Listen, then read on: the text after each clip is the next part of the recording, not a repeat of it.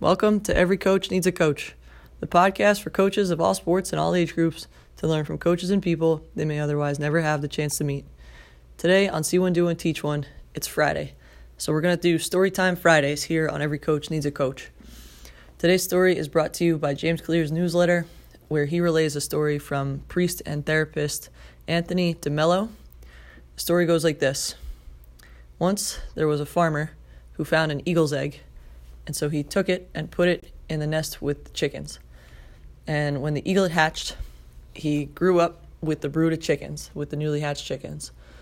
He would flap his wings and fly a couple of feet. He would peck at the ground, and he would make cackles and caws like chickens do. And he grew very old. He lived his whole life like that. He grew very old. And one day he looked up at the sky and saw this magnificent bird just like soaring in the wind, like barely flapping its wings. And he just stood he he stood there and looked at it in awe. And he said, "Who's that?" And one of his chicken neighbors said, "Oh, that's that's the eagle. He's the king of the birds." Um, and the eagle looked around. he said, "What are we?" And he said, "We're chickens."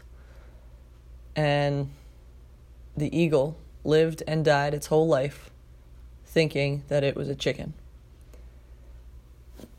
And I like that story because look around, right? Are you surrounded by eagles?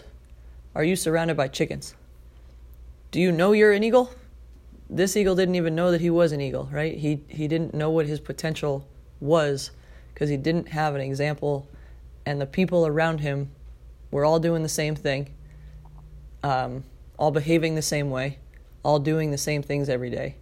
He didn't realize that he had it in him, right? That it was his his innate nature to go be the king of the birds. So that is my challenge for you to tell your kids. Um, I think stories really resonate with kids. I'll start to tell more of them that have resonated with my high school girls.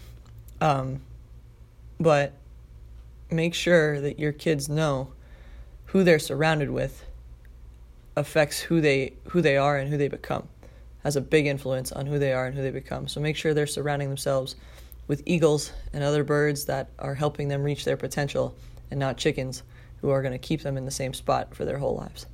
I appreciate you guys listening and spending some time with me. Keep on getting better every day